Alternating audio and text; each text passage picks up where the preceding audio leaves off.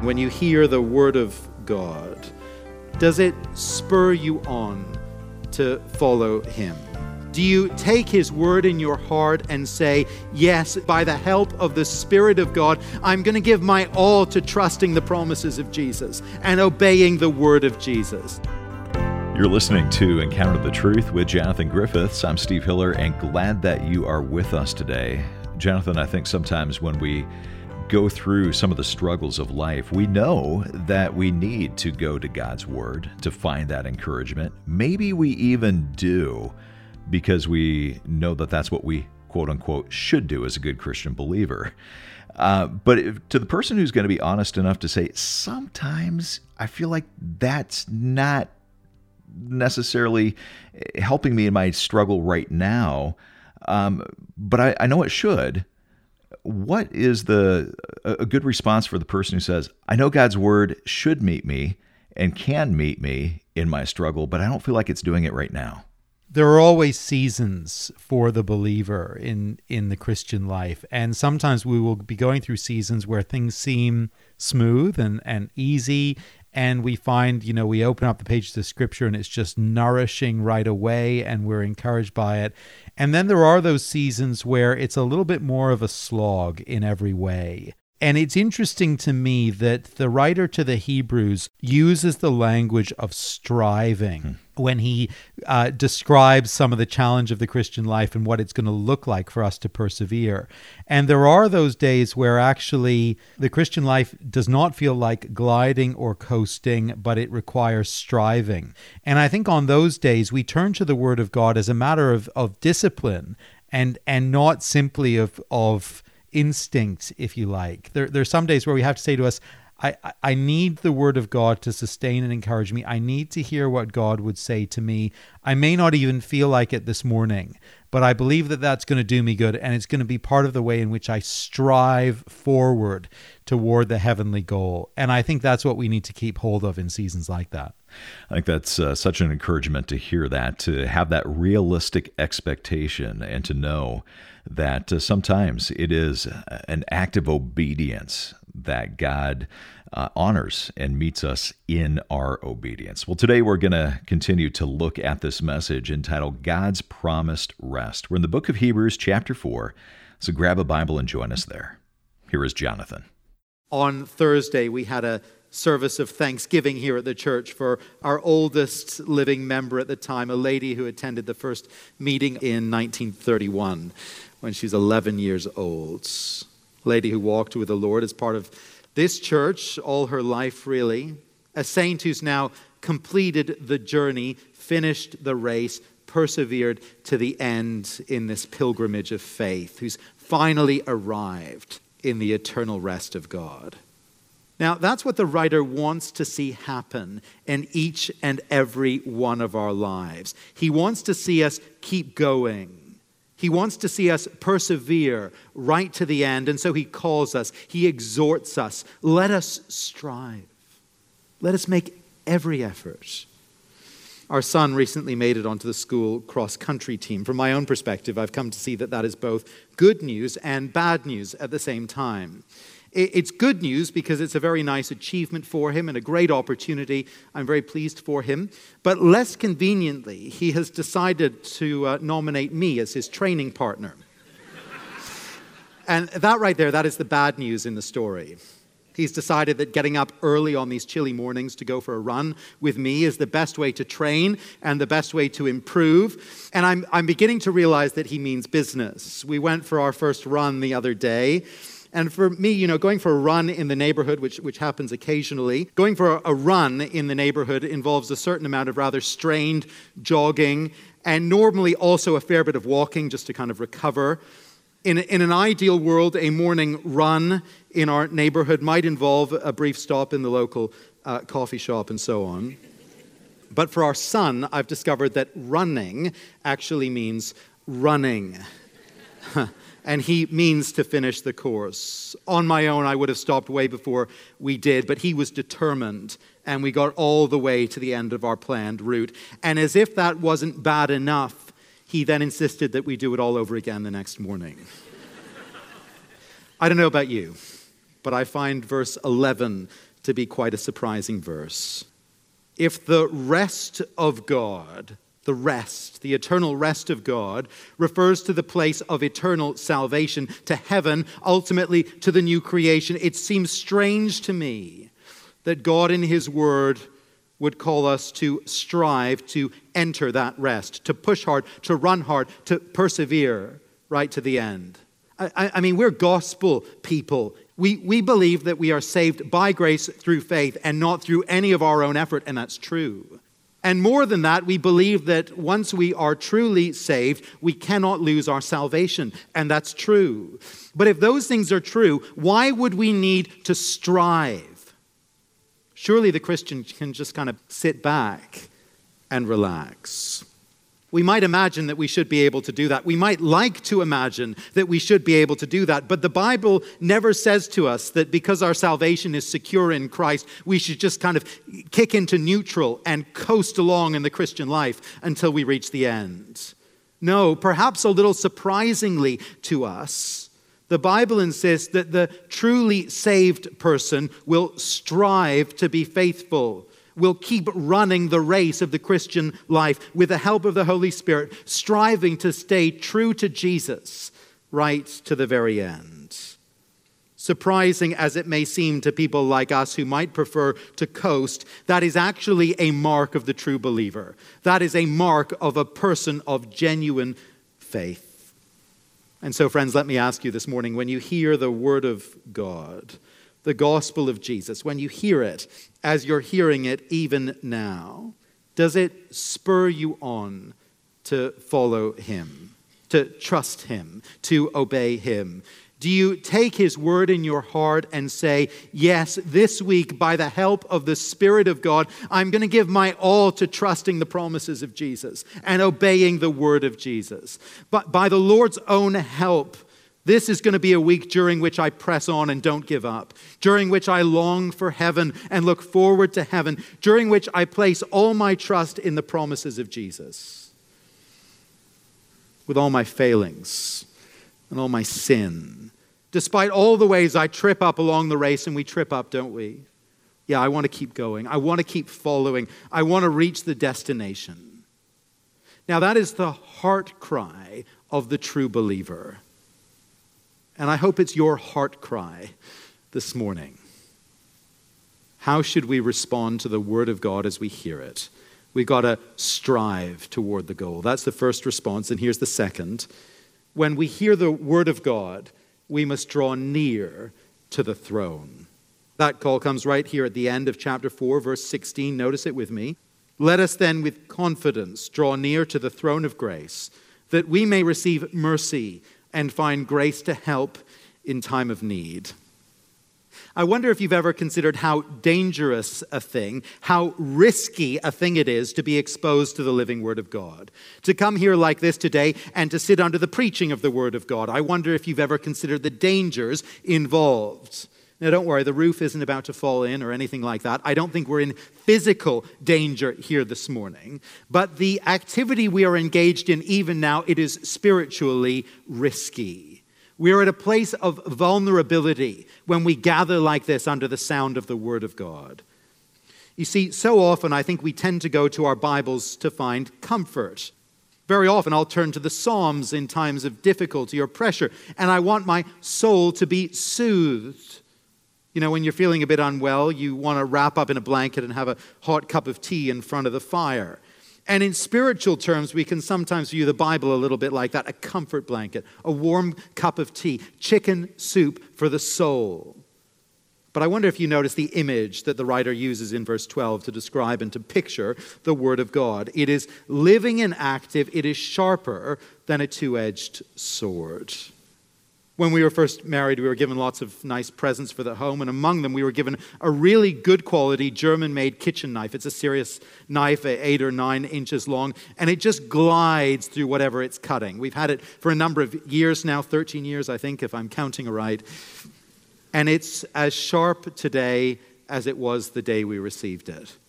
And over time, we've come to realize that there is a real difference between cheap knives and a really good knife like this. We bought some more knives at a kitchen outlet store a year or two ago. They were, they were nice and cheap. I like that. But they're already blunt and pretty ineffective. The Word of God is sharper than any sword or knife you can buy sharper than any blade made by the best German or Swiss manufacturer, and it glides through everything. And scarily, it glides right through us. It pierces us as it comes in contact with us, middle of verse 12. It divides soul and spirit, getting to the furthest depths of the human person, piercing to the division of joints and of marrow, and discerning or judging, as that word can be translated, judging the thoughts and intentions of the heart. And once the Word of God has penetrated to the depths of our being, there's no more hiding, verse 13 and no creature is hidden from his sight, but all are naked and exposed to the eyes of him to whom we must give account. Once the word of God has cut us open, as it were, we lie open as though on a surgeon's table or even the butcher's block. Our heart of hearts is exposed to the eyes of the Lord Himself. Now, that's very sobering to think about. And it says to us, it teaches us that every time we come into contact with the Word of God, it's a serious thing. It's a serious moment. Our hearts are exposed to God. Our true inmost response to Him is seen. You see, we've just been talking together about the call to strive to enter God's eternal rest. We've been hearing the warning from God's own word against faithlessness and against unbelief. And that's actually been a significant few moments that we've shared together. But I have very little idea how anyone here in this room is responding to that. I mean, you're all very polite. You're uh, mostly, I think, remaining awake. Probably very few of you, very few, are on Facebook or checking your email or reading the news on your phone right now. And if you are, you're doing it very discreetly. Thank you. but I have no idea what's going on in your heart. Some will have taken that exhortation to heart. You'll be thinking, yes, I want to strive. I want to keep going. I want to keep trusting and following Jesus Christ in the week ahead. Others, perhaps, I have no idea. Others, perhaps, heard that call and that challenge and felt, well, just ambivalent. You didn't really feel anything, felt uninterested. Others maybe felt resistant in some way or, or uncomfortable. Maybe some even felt a little bit angry to be challenged. I have no idea how you felt. I have no idea how you responded. But God wants all of us to know that He knows how each one of us responded. He sees right through any veneer that we might put on the veneer of the polite, Bible believing church attendee. He knows what kind of reception His word finds in our heart, and it's an unsettling thing to know that. It's an uncomfortable thing to consider that. It's unsettling because He is the rightful judge of every human heart. This is Encounter the Truth with Jonathan Griffiths, and we're in the middle of a message called God's Promised Rest. We're going to pause right here, but we'll get back to the message in just a moment. Well, here at Encounter the Truth, we want to help you in your walk with Jesus, help you learn more about Him and go deeper in your relationship with Christ. So come visit our website. Not only can you listen to programs you may have missed, but you can check out our newsletter and subscribe to that. You can also check out our weekly devotional. It's called Moment of Truth, and you're going to find that online. Again, visit our website, encounterthetruth.org. And while you're there, I want to encourage you to consider a gift of support. We have new opportunities for ministry happening. Doors are opening all the time. We love to be able to share Jonathan's teaching and God's Word with even more people. You can give a gift online at encounterthetruth.org or when you call us at 1 833 99 Truth. All right, let's get back to the message. Again, here is Jonathan. Now, at this point, I think we all begin to feel a little bit uneasy after reading verses 12 and 13, if we're not feeling a little bit uneasy, I think there's something wrong. We, we haven't been paying attention, or our hearts are really very hard indeed. I'm sure we're meant to feel uneasy as we read verses 12 and 13. We're meant to see that God's word is not simply chicken soup for the soul, but a sword that opens and exposes the reality of our hearts. But just as Hebrews takes us to that point of real discomfort, he brings in another thought, another image, another reality. He takes us to verse 14. And he shows us that the Lord who judges our hearts, the Lord who sees all that is within, the good, the bad, the ugly, and all the rest, he is the same Lord who is our great high priest. Now, in our Bibles, we see a, a, fresh heading and a gap between verses 13 and 14, but those, that's not there in the original. It just flows on without missing a beat, and I think we've got to read it like that. Verse 14 Since then, we have a great high priest who has passed through the heavens, Jesus, the Son of God.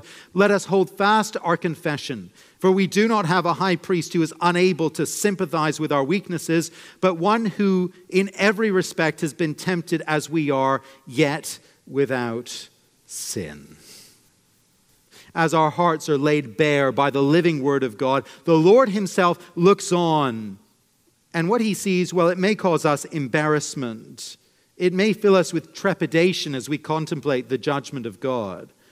But the writer reminds us now that the Lord who sees our hearts is the Lord who has passed through the heavens. That is, who came down from heaven who became man, lived among us, suffered for us, and died in our place, rising and ascending in glory through the heavens to the Father's right hand, where he serves as our great high priest. He has passed through the heavens. He came down, he went back up again. He has crossed that great divide between heaven and earth. And having done all that, Jesus, the Son of God, knows what it is to be a human being. He knows what it is to face the reality of testing, the experience of temptation. While he remained entirely sinless, he still knows our frailty and our weakness, and he is even able to sympathize with us. In verses 12 and 13, if we were to picture the Lord's location in our mind's eye, we would picture, I think, a throne of judgment. That would be natural given the language of those verses. But in verse 16, we're invited to approach him not now in judgment, but in grace. Let us then, with confidence, draw near to the throne of grace, that we may receive mercy and find grace to help in our time of need. Now, isn't it just wonderful to see what the gospel does here between verses 13 and 14? It tells us that when we see afresh how right we are, to fear God and his judgment. It tells us at that very moment not to run away from God the judge, but actually to run to him. It teaches us to run to him because the Lord, who is our judge, is also our Savior. The Lord Jesus, who Hebrews has shown us is seated in the place of supreme authority on high, he is our great high priest. He is the one who died for us and whoever lives to intercede for us. As we come to Him in time of need, at a time when guilt is heavy upon our shoulders, where shame is great, where temptation is strong, where we would cover our faces and sink in despair, we come to Him in faith and we find nothing other than the outpouring of His kindness. It's extraordinary what the gospel does. When you and I hear the word of God, what are we to do? What is the right response? Well, it is first to strive toward the goal, not to shrug our shoulders in ambivalence, not to turn our backs in disbelief, but with the help of the Holy Spirit of God to strive every day to keep trusting Jesus, loving Jesus, obeying Jesus, serving Jesus. But as we see our failing and as we see our sin, as the Word of God exposes all those things in all their ugliness, and they're ugly, our next response is this to draw near to the throne of grace, to find that the Lord, who is our judge, is also our Savior, sympathetic, understanding, only too ready to show mercy to sinners, only too ready to give grace in our time of need. And friends, if you've never come to the Lord yourself, and there are going to be a number here, perhaps, and that's the case for you, if you've never responded to this invitation, the invitation to join Jesus in his promised eternal rest, if you know that as he looks on your heart, he sees a whole lot of pretty unpleasant stuff, and if you're inclined to run away rather than address those things, let me invite you instead today to run to Him, to come in faith to the throne of grace and find forgiveness and mercy and kindness and a welcome. To find a welcome because Jesus died for you, shed his blood that you might be able to come, might be prepared to come. And if you will but come to him, if you will but ask him, he will show you his mercy. He will not drive you away. He will welcome you with open arms. If you're a Christian believer who has been drifting and doubting and disobeying, and you know you just have not been striving at all, you've been going positively nowhere in the Christian life, and maybe for a long time. And actually, as you think of it today, you're ashamed before the Lord of how things really are. You know the truth, but you haven't been living it. The Word of God, it's exposed your heart of hearts this morning, and the experience of that is actually painful. If that's you, you need to make haste to come before the throne of grace, to bow again before Jesus, and to ask Him for grace and help and mercy that He might lift you up, restore you, and enable you to keep walking toward that promised rest, trusting Him, following Him serving Him. I mentioned earlier that service of thanksgiving we had on Thursday, and a number here were, were present with us. It was a special time, a time of joy in the midst of sadness. It's sad to mourn, and it can be hard to mourn. But I think it's always good for us to go to funerals and to memorial services. Good because it prompts us to think again about what's really important in this life. Don't you find that? I always do. I mean, when all is said and when all is done, and your own funeral is taking place, what will matter most about your life at that point in time? That's an important thing for all of us to consider and to bear in mind. Will it be your career, your wealth, your achievements in your various interests and passions? Is it those things that will matter most on that day? Well, I think we all know that it won't be those things that matter most. What will matter most at that time, when all is said and done, what will matter most is simply this Did you finish life trusting Jesus? Did you make it to the end following Him?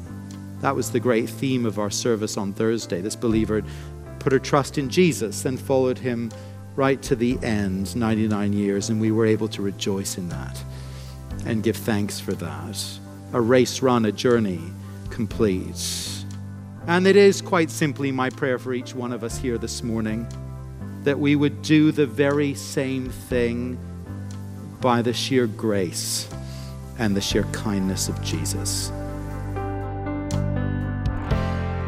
Jonathan Griffiths wrapping up our message today God's promised rest. From the book of Hebrews, we've been looking at chapter 4 today, and we're going to continue this series, So Great a Salvation, next time. If you know you're not going to be by your radio, you don't have to miss Jonathan's teaching, though. Just stop by our website. It's encounterthetruth.org. Encounter the Truth is able to stay on the station because you pray for and you give to this ministry. So thank you for giving to and supporting Encounter the Truth this month. And as you give a gift of any amount, we want to say thank you by sending you a book called Faithful God.